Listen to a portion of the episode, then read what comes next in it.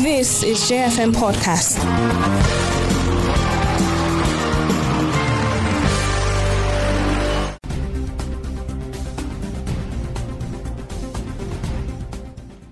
A beautiful morning to you then. Thank you so much for choosing J101.9 FM. You're on to the show Let's Talk, your social, political, political, and current affairs show right here on J101.9 FM. Today is a good day. Today is the 16th of October 2023. It's a Monday and um, it's a good day to have a lot of conversations. Um, but before we we get into the nitty gritties and all of that. I just I just saw a comment right now, and on a lighter note, um, the person said, um, "I'm happy."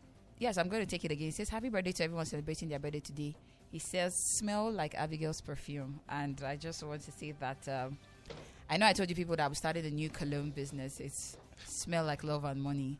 And um, people are not. You people don't take. You don't take me serious. Kudu kudi. Uda Kudi and so yeah, yeah. That's that's what the perfume is about. But, but it's a, it's a good day. Um, we, we're joined by two people, but we'll begin the conversation with the doctor right here before we get into the meat of the discussion. But um, it's a good day to look again at uh, the plethora of Nigeria's problems. It's a good day again to relinquish on their promises. It's a good day to take our minds back to some of the things that have been said to Nigerians and see if the government have been able to keep track of that. And also, it's also a good day to also just talk about your eyes, talk about you, talk about because it's someone who is well that can actually live in a country, someone whose mind or whose eyes are functioning, whose hands and feet are functioning, that would be able to stay in a country. Um, this morning, we're joined by Dr. Barkat David Lass, who is a medical director of Jordan Eye Hospital. Lovely morning to you, and welcome to the show. Thank you so much. It's, it's good to have you. You were at the office uh, over the weekend, and Mm. um, you spoke to us about the importance of caring for your eyes in the workplace. And um, there's something that's really fundamental. Not a lot of people take into cognizance um, caring for the body. Generally, not a lot of people take that into cognizance. You have a headache, we just take um, a painkiller and we're good to go. Sometimes it might be an underlying condition. Um, I want to ask you how important is it for us to really care for not just our eyes but every part of our body? Um, the you you rightly said it. It's um it's the person who is well that can go about doing good generally. Um, if you're unwell, there's um it's not it's not possible to do good in this life. Mm. if you're not well, it's not possible to live well. So um, the, the the body needs to be in, in in- in a good state for you to achieve your potentials in life. The body needs to be in a good shape for you to um, offer meaningful service to to yourself and to Mm. the society at large. So. It, it's good to have a, um, a healthy body so that you, you, you can fulfill the potentials that this life offers for you. Mm. All right, then let's talk about the eyes, which is uh, one a very very vital part of the body. Uh, a lot of people, not I wouldn't say a lot of people, it is vital because without it you cannot see. And how how important is it for us to care for our eyes? We we we think um not really. I won't say we think, but we know it's a part of our body. But Yes. sometimes we pay little or no concern to it. It, Uh, yes. how how important is it? The eye is actually the window through which we see um, the world. Mm. Um, without the eye, we are not we are not fulfilling this life. It's it's the window through which we see and appreciate things. Is the window through which we value things. Is the window through we we generally see everything. Um, um, there's an adage in Hausa that says "Ido shine mutum." Mm. Uh, what it's saying is that we are as good as our eyesight. Yes. If our eyesights are good, we are good. If our eyesights are bad, we are we, we are full of full of darkness. So it's it's it's it's very important that we care for our eyes. It's very very important that we care for our eyes because um, without the eye, we basically can't function in this life. Mm. It is the eye that helps us to see. It is the eye that helps us to appreciate. It is the eye that helps us to attach meanings to things in life. So without it, basically, um, it's it's a very very frust- frustrating, unfulfilled life Mm. um, without good eyesight. So since we're talking about good eyesight, how can one care for their for the eye. eyes? Yeah. Yes. Um, you've alluded to the fact that we generally wait until we have a problem before we we we begin to seek for help. Mm. Um, it is better to prevent than to cure. Um, so f- uh, and it's so for the eye as well. I- it is good that we go for um, routine exams of the eye. Um, even when you think you're well, even when I think I am seeing very well, it's good to go and say, um, help me confirm that I'm seeing well. Help me confirm that my assumptions are right. Because there are a lot of um, diseases of the eye that usually will not present with any problem in the early stage of it. Yeah. And so we go about um, walking and seeing, thinking that we are well, but we are not well. So general routine exams. The other one is what we call screening. Screening is usually tailored towards, I think I have a problem, or I think there's a family history of a problem in. I think um, I have a disease that might have an effect on the eye. I want to be screened to find out whether I am at risk for this. So if there's a family history of blindness, if there's a family history of glaucoma, it is good to come and ask the doctor to screen and see whether I am at risk for it because a family member has that. If there is a chronic disease, hypertension, diabetes, um, arthritis, these are chronic diseases that can have implications on the eye.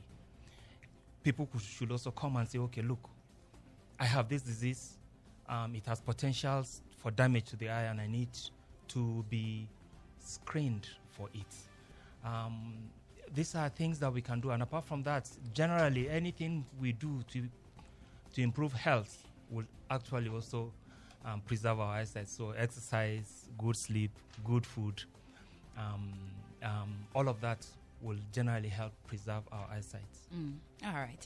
Um, for for people who I I, wouldn't- I want to say probably low income earners, um, one of the things that we have we've come to see, especially when it has to do with eyes and the medication for eyes, is the expenses in purchasing a, a, a medicated um, glasses to wear. It is really expensive. How then can they be factored into this so that they also get the proper treatment that they can get and also also be able to permit me to say see properly yeah The avenues through which people can access good health. Um, Mm. One of it is what um, um, we are practicing in this country. That's through health insurance. Um, health insurance um, initially was just for those in the pub- public space, but now there are also um, private, privately organized health insurances. Okay. Um, a group of people can come, either as a community, um, and say we want to purchase health for ourselves and Mhm. approach the HMOs and create health ins- insurances through which people can access health. So through the health insurance, for those who are working um, in the formal work, for those who are in private work, um, you can organize and get um, um, health care. Mm. Um, apart from that, generally, anything that is good is expensive in this life. Mm. Um, if we must live good, we must learn to expand on it too. Um, there are, there, there are in, in some societies, there are um, organizations that help um, to, to either subsidize for health or Mm. take care of health for those who um, cannot pay for it. Um, and so there are philanthropic organizations, there are people who can come out and say, look, I want to vote certain amount of money for my constituency. I want to vote certain amount of money for my village. I want to vote certain amount of money for my area where I live yes so that people who cannot access health um, can benefit through this. So, philanthropic um, organizations, people who can do that for other people, um, the health insurance uh, avenues through which people can access health and, and take care of themselves. Yeah, all right. Uh, before I hand you over to my colleague, uh, my last question has to be: You've mentioned we've spoken spoken about the care. Um, are there environmental factors that can predispose one to coming down with an eye eye infection or or an eye issue? Yeah, the environment plays a lot of um, place in our health. Mm. Um, um, and so um, things like um, for the eye, things like exposure to ultraviolet l- light. Mm. So if you are an outdoor person whose work is mainly in the sun, the risk is there that the, the environment can pose that to you. Um, there are also seasons in, in, in our in our environment where we are prone to eye health. Um, dusty seasons like um, the Harmattan. These are envir- environmental factors that can can predispose us to eye health. Dryness. So people who live in the north, um, in dry terrains, are more likely to have eye issues than those who live in the rainforest in the south of Nigeria.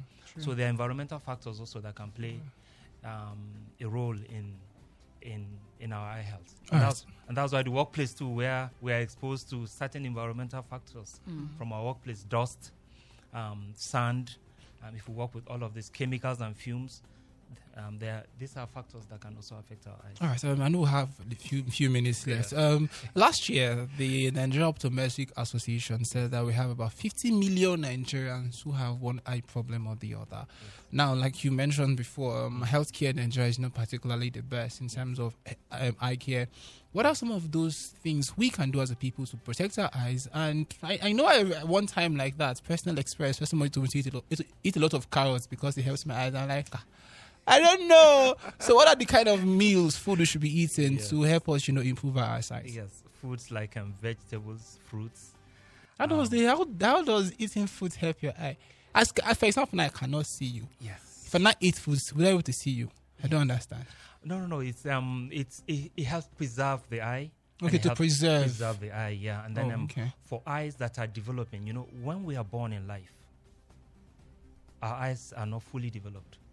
So it takes about 20 to 23 years after birth Eh, so, that the eyes become fully matured. so I say, for example, developed. I got this fever now, the eyes have not grown yet. The eyes is still Well, growing. They're, they're, not, they're not up to 23, 24. So the eyes is So- still developing. Yes, in When you say develop, what do you mean exactly? Yeah, it means one because um, the eye is learning to focus, learning to um, um, see things, and the tissues in the eye are also developing at that point. You know, some of our tissues are fully developed at birth, but the eye is not.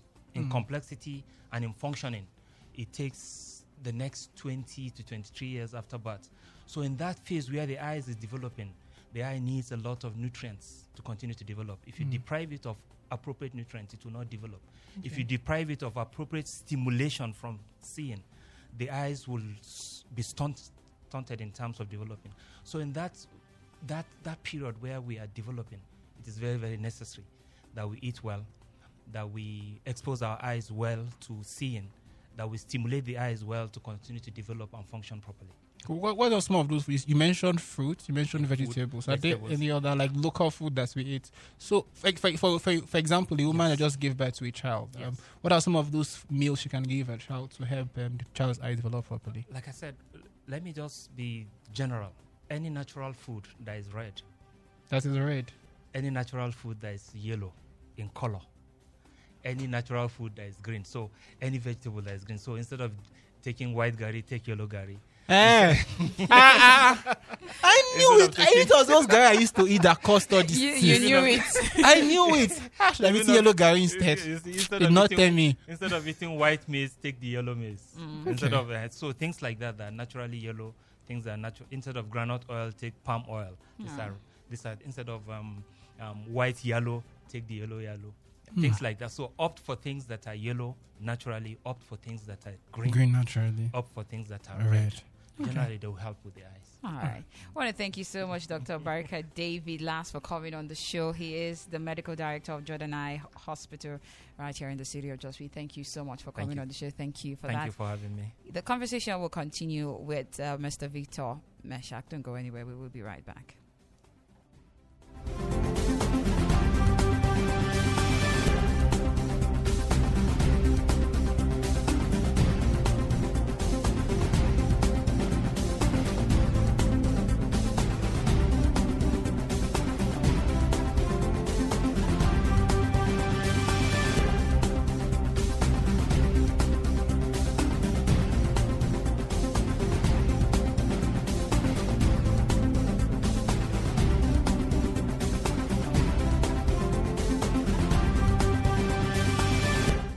Welcome back to the show. This is Let's Talk on your Super Feel Good radio station, J101.9 FM.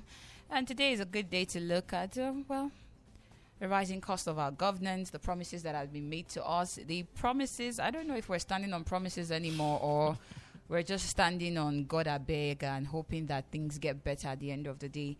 Well, Nigeria's debt continues its unprecedented ascents while the cost of governance takes no break in its bloating journey. Now, the recent news of the legislative arm getting new SUVs, coupled with the continuous appointments of new ministers and SSAs, have led Nigerians wondering what the future holds. Today, we will be looking at that, and we're asking you on the show this morning how can Nigeria escape bloated cabinets and unnecessary government spending, and how prudent should government be to have your confidence in their economic plan?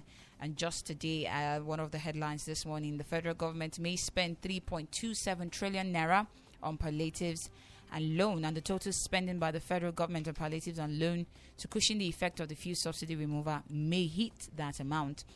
Now, the palliatives and loans were meant to cushion the effects of economic hardships on Nigerians and businesses following the removal of fuel subsidies and skyrocketing consumer prices due to high inflation.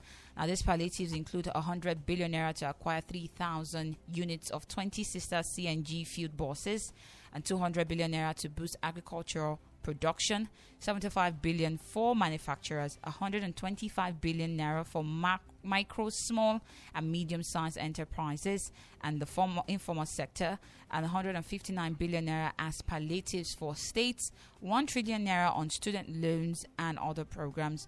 And others include the 315 billion naira to pay federal workers, 35,000 naira allowance for six months, 1.1 3 trillion naira to 15 million households at 25,000 naira per month for three months from October to December 2023, 70 billion naira marked as palliative measures for lawmakers, and 75 billion naira loan facilities to 1.5 million market women. The, the, the amounts.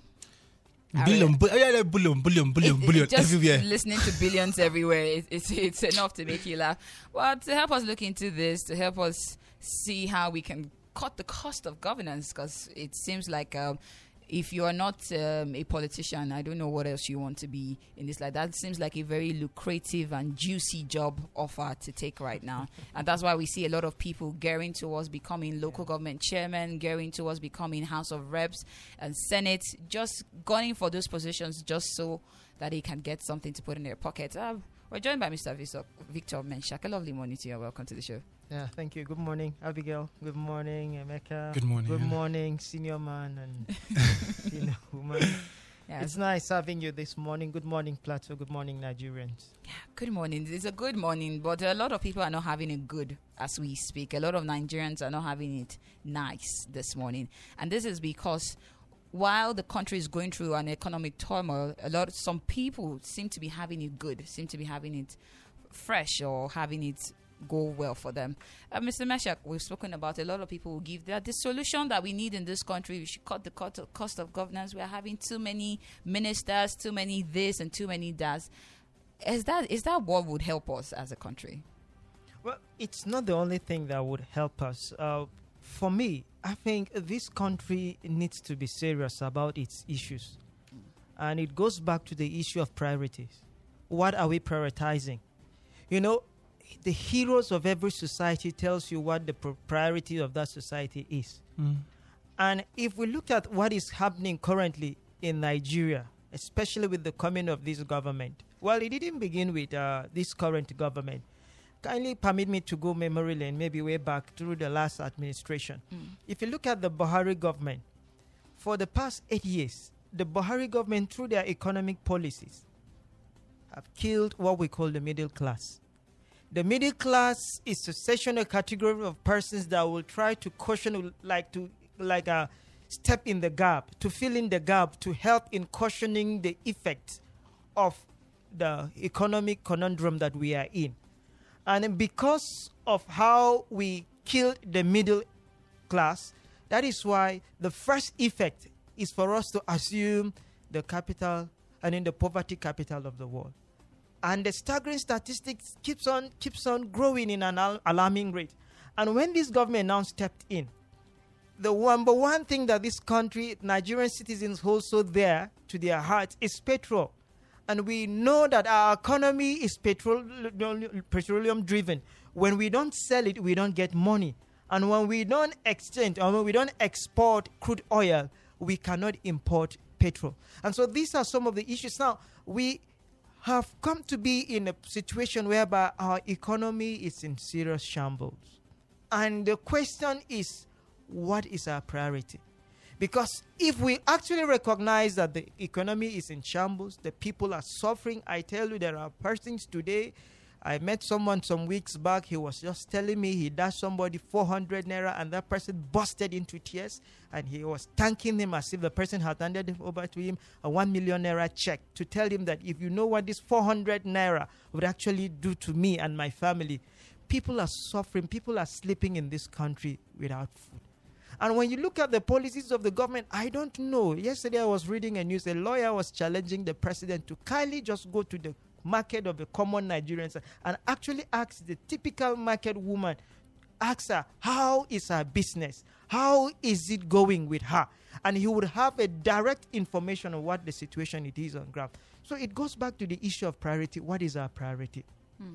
Do we want to salvage this country? Do we want our people to enjoy? If uh, we want our people to enjoy, then our economy will be people driven rather than politically inclined driven economy. Because why do I say it's politically inclined? How on earth would you, in this dispensation, I mean, set aside a chunk of money to go and buy latest models of cars to distribute to leaders of the people. These people that are going to be given the cars are actually employed by the people. And when we talk about palliatives, what is the data? Who is the poor of the poor? What is the data? What are the yardsticks? What, how did you arrive at the list? Because if we are talking about the poor, there must be a yardstick, there must be a measuring plumb there must be something that we looked at. We say, okay, based on this and this and this criteria, this person is poor, that person is poor. Mm-hmm. And so this person is will actually fit in to be given such palliative. So, and aside the priority, we don't even think about sustainability. What is the sustainability of giving out 35,000 naira to the poor of the poor? Are mm. we continue, shall we continue to give them this money? It was. It's just for a time frame from October to December. It's not sustainable. Mm. It's not sustainable because if we're talking about this, we must have to give something that will be sustainable. Is this sustainable? How? Okay, giving those persons, for example, when the federal government talked about increasing the minimum wage, how many percentage of Nigerians are civil servants?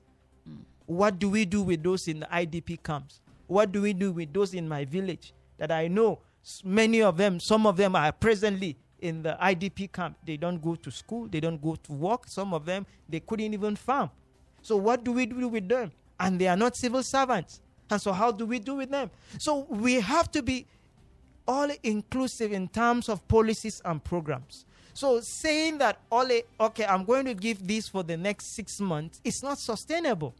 We have to work a situation, I mean, an institution whereby everybody will benefit. So I, am sick and tired of a country whereby we only talk, but without commensurate action that will actually see that those things that we've talked about are being brought to limelight and every person actually enjoy. All right. Um, the, I just wanted to ask a few questions and for clarity, um, I'm hoping that you're going to give us some form of clarity here. Over the course of the weekend, um, I, I, I won't say I stumbled. I, I got a hold of a paper that talked about the economy of Britain and it um, the terribleness of the growth model and its liberal capitalism. Mm. And it got me asking a very fundamental question. Every serious government has an economic policy they live by. Either they would say they are a liberal market or they are, you know, contained um, uh, capitalism or a mix of capitalism and socialism. That's My right. question is, this government, let's not even go far. Yes. What is her economic policy right now? From the last few months, what can we say from what we've seen is the government's economic policy for the country? Well, it, it is for me. It is difficult to actually say this is the clear cut direction of the economic policy. Because in one hand they are operating on the capitalist theory in one hand they are going on the socialist trying to empower the people going is, can i just to cut you? If we let's be let's be nigerians. Yes. The socialist um the socialism path they are eh, taking uh, yeah. is it socialism for the good of the people or for the good of the politicians it's for the good of the politicians. That's just true about it. Because if we really want to help the people, we have to bring up programs that are sustainable, create more jobs. Many people are losing their jobs. With the increase in school fees, in tertiary institutions increasing, I met somebody two weeks back. He was telling me that he cannot go back to school Why? Because when the school fees was University of Jos was forty five thousand, he can just go out and do his menial jobs and be able to gather some money, go to his farm, do some farms and do gather some money and go and pay. But now the fuel has gone high. He cannot talk of buying fuel to I mean, water his farm. He cannot even get the commensurate fuel that will power his tricycle to see that he gathered money to contribute and also mm, pay pay his for his fees. fees. So as we are speaking, except there is a miracle, but he cannot go. So if we are talking about the kind of socialist theory that is about people, that is people driven, people centered, empowering the people, we have to do, first of all, the need assessment. And I want to blame the government. Perhaps they didn't actually do the need assessment. If they had done that, it's a kind of armchair need assessment. Mm-hmm. Because in modern government, what is thriving in modern government is need assessment. You don't give me car because I need car. Or Yes. because you think I need, Need car. car. You ask me, what do I, I need? need. I'll tell you, I need better hospitals. Mm. I need schools. I need secured environment. I can go to my farm. I don't need to be afraid of going to my farm. I don't need to be afraid of being kidnapped. I don't need to be afraid of going out in the night. So these are some of the things. If government had done a thorough need assessment, going to get information from the primary source, I think it will help the government to come up with a policy that is truly people driven, not somebody sitting out there and imagining What some kinds of figures. And I think they are just sitting down and imagining because the truth about this, I mean, people are not finding things easy. I know of students as I'm speaking, they have not even registered their, their, for their school. They have not because the school fees is high. What they are doing to sustain themselves, to contribute, it's not there. And government is coming, it's not even helping the matter.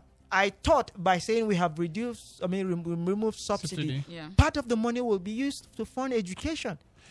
Okay, um, let, let, me- let me let me piggyback a bit. Um, you, know, you made mention of how the uh, economic policy seems to be almost nowhere.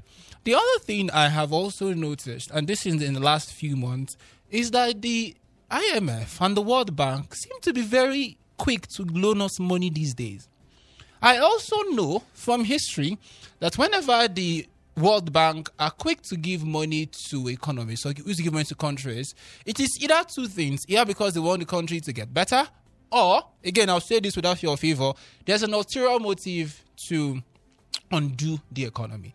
We've also heard, and this is something I think it was um, Senator, um, former governor of um, Edo State, uh, Adams Oshiomhole, also made mention of how we cannot always um, dance to the tunes of the World Bank and what they dictate for us. However, we seem to be going to the World Bank at every single time we need help to get loans. Now, the interest rate for these loans, I, I don't want to say them because I know the last 800 million, the interest rate was um was not so bad, but and was we're not so currently good going for a fresh four hundred Yeah, million yeah. dollars loan. My question is, as a country, should we be wary that the World Bank, in all of his, I'll use again, no fear or favor, in all of his cloaked concern for the country, are plunging us further into more debt? Or is it so much that we have terrible leaders that do not know what to do? Does the World Bank take some kind of blame in the constant handouts they give to us? Well, thank you. Uh, I think, uh, well, to this to this question, there is many sides to it. Maybe let me approach it from this angle. Now, looking at the World Bank, the the IMF and the World Bank. Now, uh, I don't know if you've been following. Some months back, Kenya uh, earlier on removed subsidy. Now, when they saw the reality, the harshness of the reality on the people, they have no option than to re- reintroduce the subsidy. Now, removal of subsidy, it's a World Bank and IMF thing.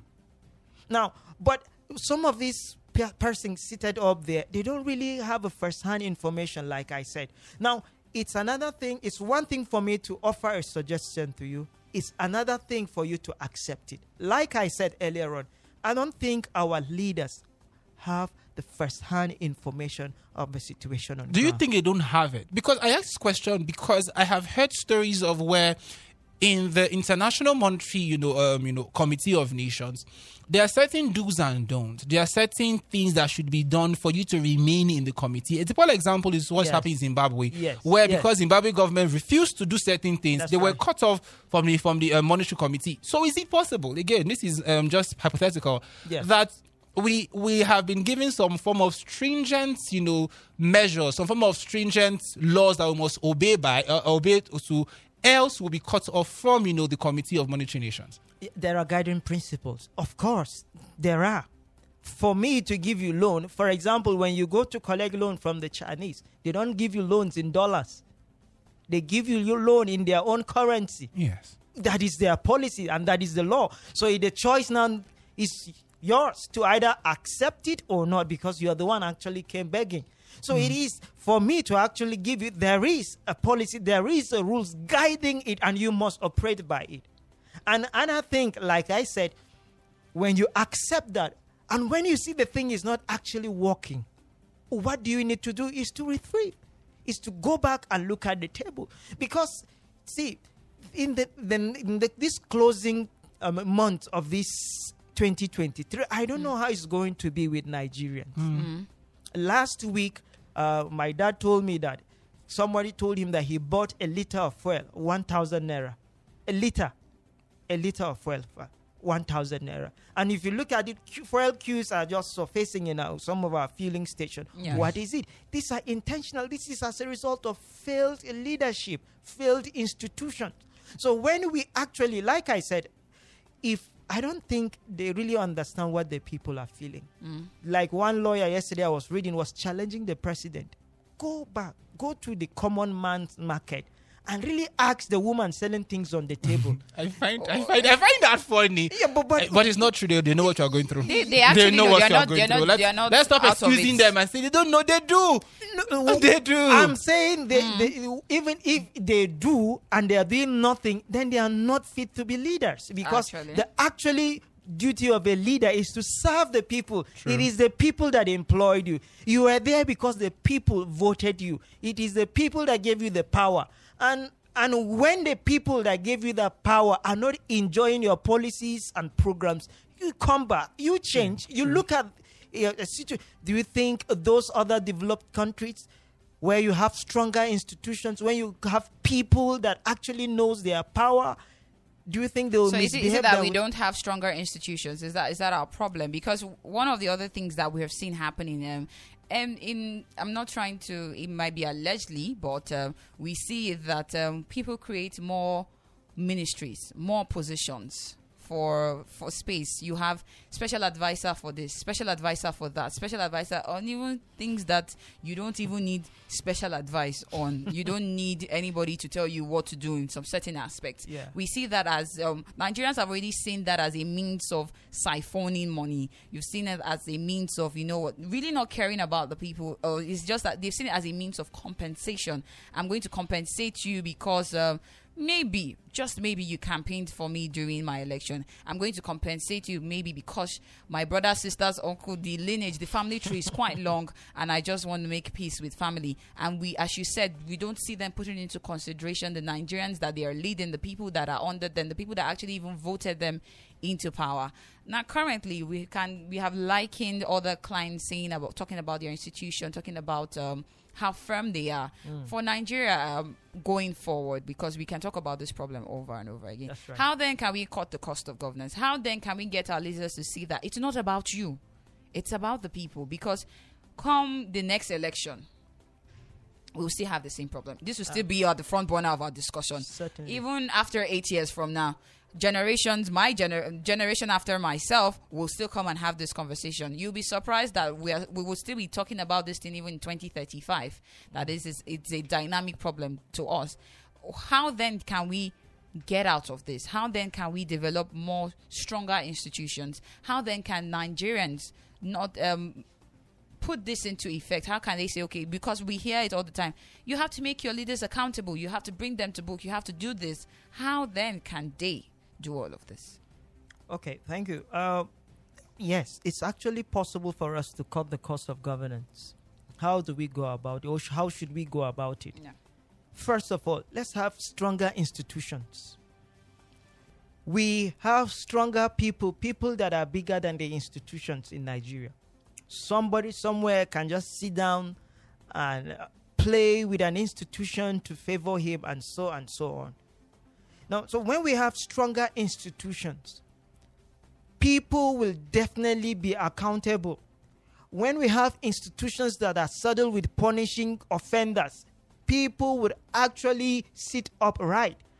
Why do you think when Nigerians go, I mean Nigerians go to maybe the US or the UK, they obey simple traffic rules because there are stronger institutions. And whoever you are, when you try to go against the law, the law will punish you and you cannot hide from the law. Mm. So, first of all, let's have stronger institutions. And we need to cut down on ministries and special advisor. There are a lot. Senior special advisor on special advisors. Mm. You know, some offices that are unnecessary. Well, all of these things are in a form of compensation.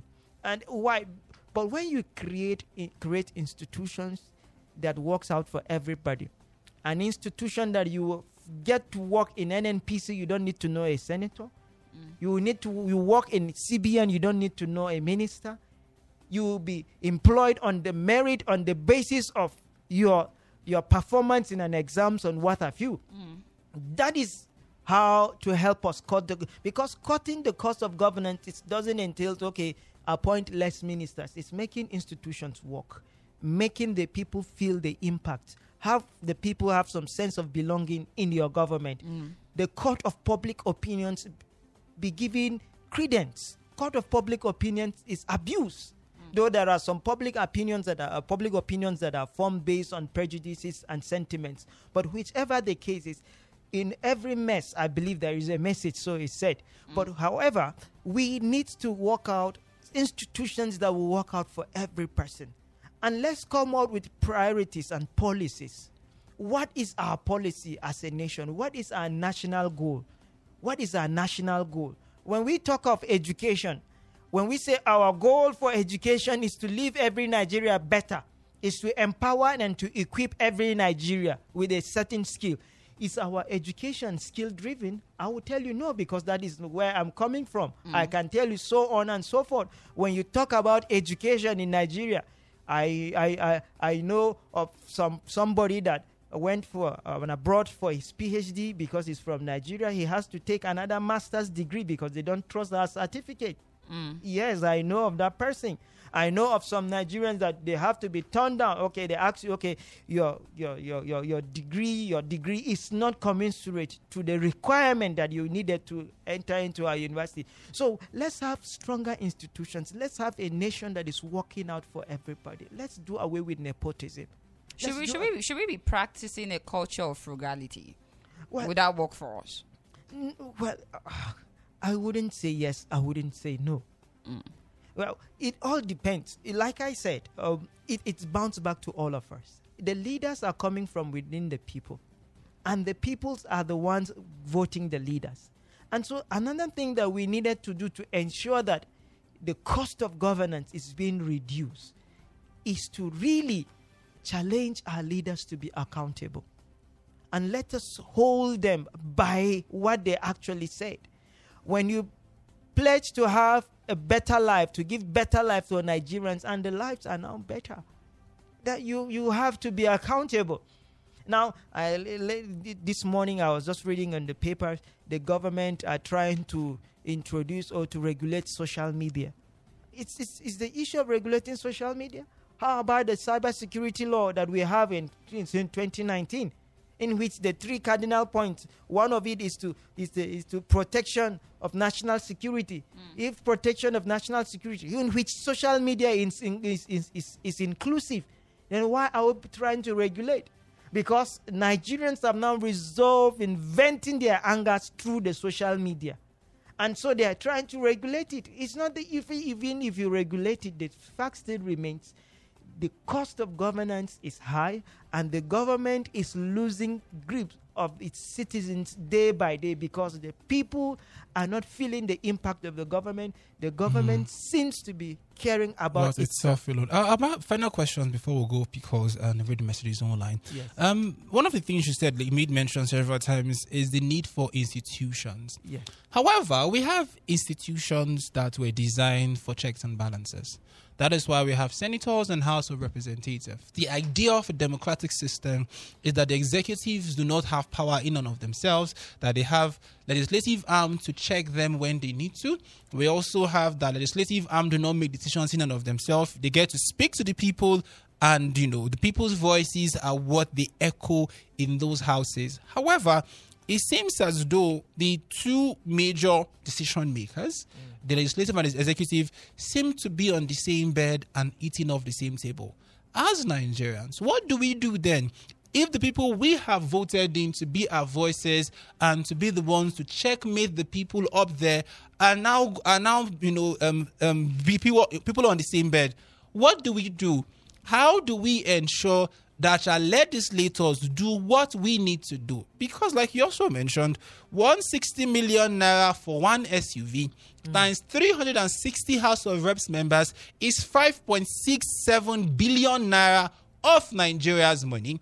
However, these same representatives say that the reason why they are collecting 160 million naira for one SUV, it is because they want used to do their jobs. And I want to ask the Nigerian now there, when was the last time your House of Rep member came to your constituency to ask you what you need?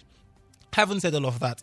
What can we do to ensure our legislators do our bidding because it seems as though every single time we vote for them to go there, they almost always forget why they are there. What can we do? Is there a way that we can salvage something of all of this absolute madness that is Nigerian systems and democracy? Yes, for, for on the path of the citizens. One, I think we have to deal with the issue of literacy illiteracy is killing us. Illiteracy has made us to to relinquish the power we have in our hands. Now it is because of illiteracy that we have given in to nepotism.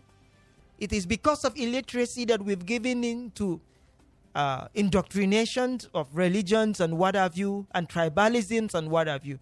Because uh, research has proven that persons that are illiterate would find it difficult to participate in active governance and to ask relevant questions from the leaders. Mm. Research has also proven that persons that are illiterate would tend to live the rest of their lives in poverty. Why? Because you don't have the knowledge that is needed to answer or to ask questions that will help your life to be better. So, on the part, we must deal with the issue of illiteracy. How do we deal with that when the government has continuously removed funding from education? Well, when we talk about illiteracy alone, it's not the issue of it's not the issue of uh, government alone. Communities, we have community schools. We have community schools.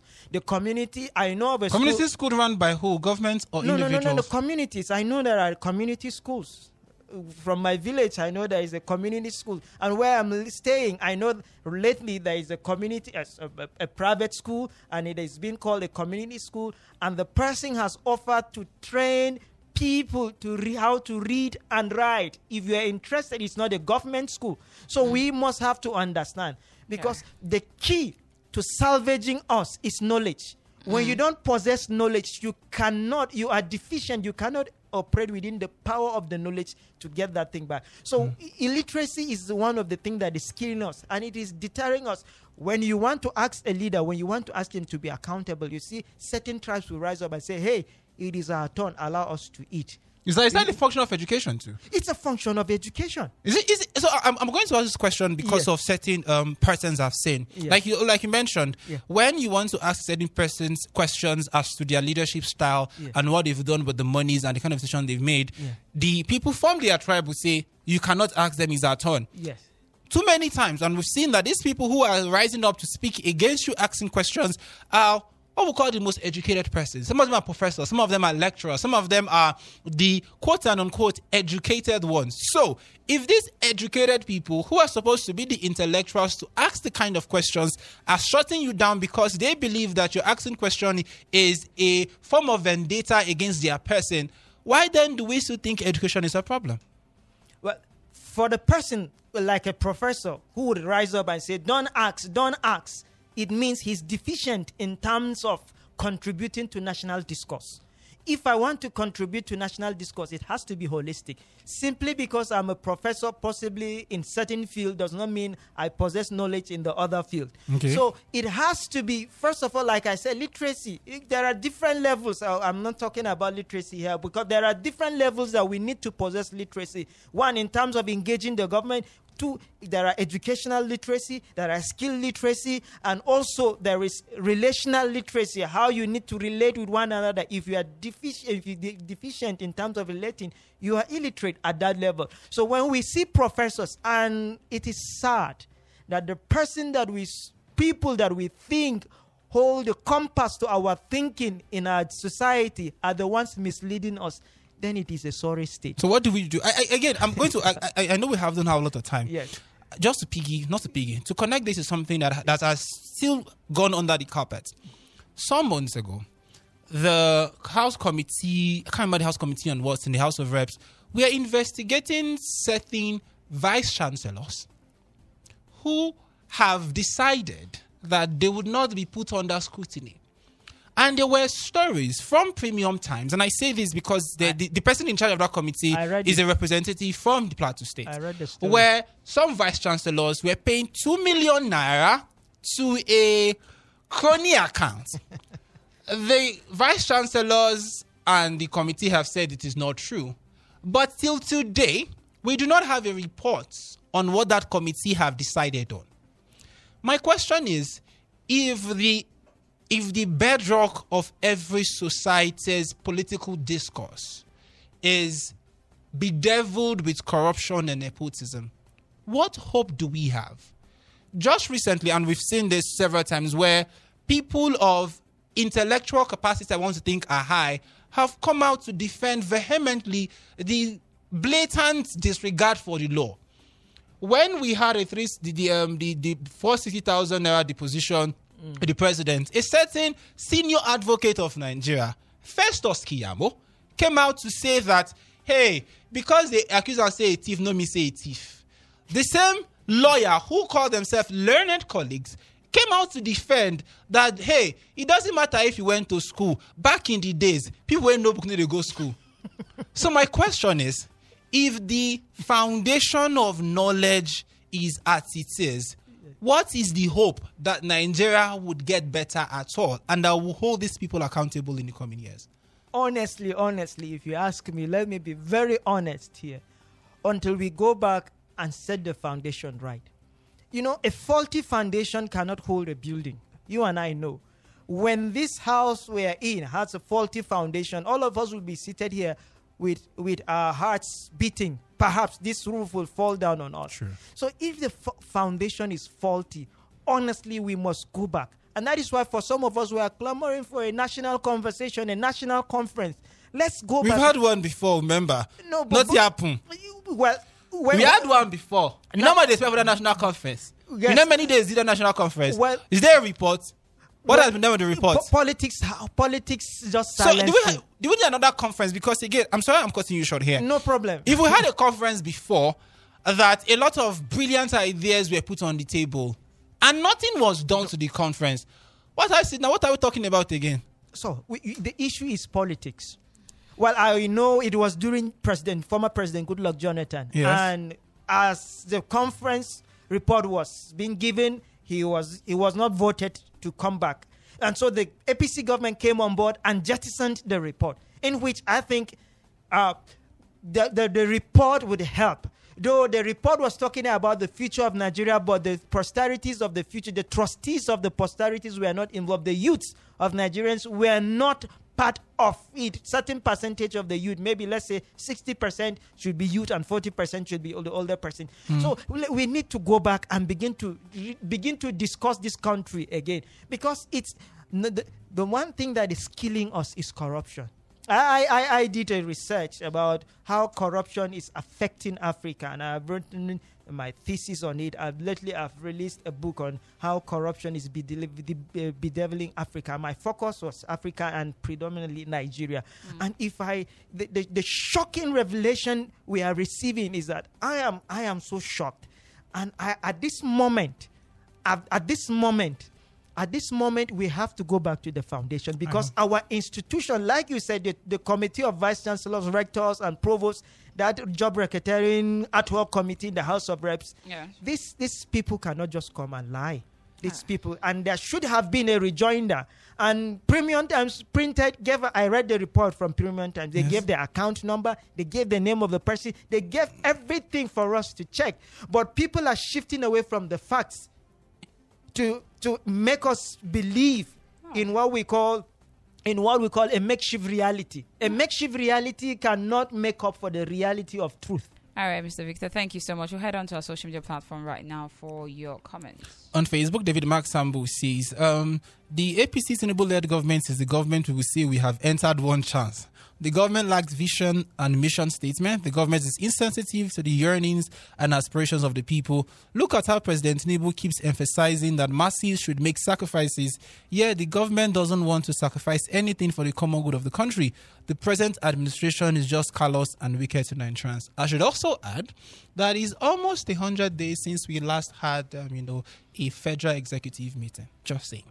Kevin Lewis says the government can gain the confidence of Nigerians by implementing all the promises they made. More so, they can also cut, cut down the cost of governance by scrapping that unproductive Senate chamber because the House of Representatives that has all the 36 states represented is more than enough to pass the bills for the interest of Nigerians. Cooker Factors Guan says our leaders did um, doesn't have don't have the masses at heart. Why the SUVs in this critical moment? They have no human feelings in them. Ayuba Moses Kwanga says our leaders are so wicked, and to worsen the situation, it is the followers, our representatives, who are representing their stomach. Bulletproof cars is laughable. Paul thought he says, for Nigeria to cut down expenses in the country, all depends on we the humans. If we were against the wickedness and support goodness, then we will do better in Nigeria. He says, God bless you guys. Julius Achiga Kigama, I hope, says in Nigeria, politicians don't honor their campaign promises. That is why we are where we are today. For things to work in this country, politicians must know that they are to serve the masses and protect the masses from insecurity and many more. And finally, Ayodele Agbabiaka says, another loan to increase debt. Has this loan helped the economy improve at all? Why can't the government cut their salaries as a sacrifice to the people? I am not surprised with their policies. All right, before we uh, finally go on the show this morning, take your comments off Twitter this morning. Just a minute, get across to it. And then, yes, um, this is from Phil Adams. He's saying, Sometimes I wonder what really is the problem of our leaders. The cost of governance is too much. They don't want to make for the betterment of the country. Instead, they want who they govern to make sacrifices for them. The way forward is to reduce cost of governance, create the enabling environment for business to strive, and let the government look at the cost of fuel and review it. Well, I- we will, we will be asking for these things, and um, I don't know, we'll ask and be tired, to be really honest. We're going to ask and really get tired of asking because they come again after another four years. I'll give you light, I'll do this, I'll do that. We shout, yay, and we forget. We are very, very quick to forget the past and look ahead, but sometimes you need to bring out the past to be able to fix the future. And before we go, finally, um, your final words, Mr. Victor Meshak, uh, before we leave the studio this morning. Okay, thank you. So basically, what we needed to government should improve funding to SMEs, invest in education. Let's have a proactive security. These are some measures that will caution the hardship of the people. Most importantly, let's have an enabling environment for business where investors can come and those within the country can also operate comfortably. If not, we are headed to a conundrum that a disaster is a disaster waiting to be born. Thank you. It's a disaster waiting to be born. Thank you so much, Mr. Victor Meshak, for coming on the show this morning. Also, Nigerians, as they always tell us, make them accountable, remind them of the words they said. That's why we have social media. If you cannot reach your House of Rep member, your local government chairman, as we always say, the Gen Z generation, the mm-hmm. Sorosoke generation, at them on Twitter, at them on Facebook, at them on Instagram, at them everywhere till they finally get to see. Do not stop. Just because you get one silence response doesn't mean you should fold your hands and give up. Because if the more we fold our hands, the more comfortable they become. So yes, don't forget to be a part of the show this morning. And don't forget, this is J101.9 FM. The news comes up by 10 o'clock. Keep your eyes locked on. Have a lovely day.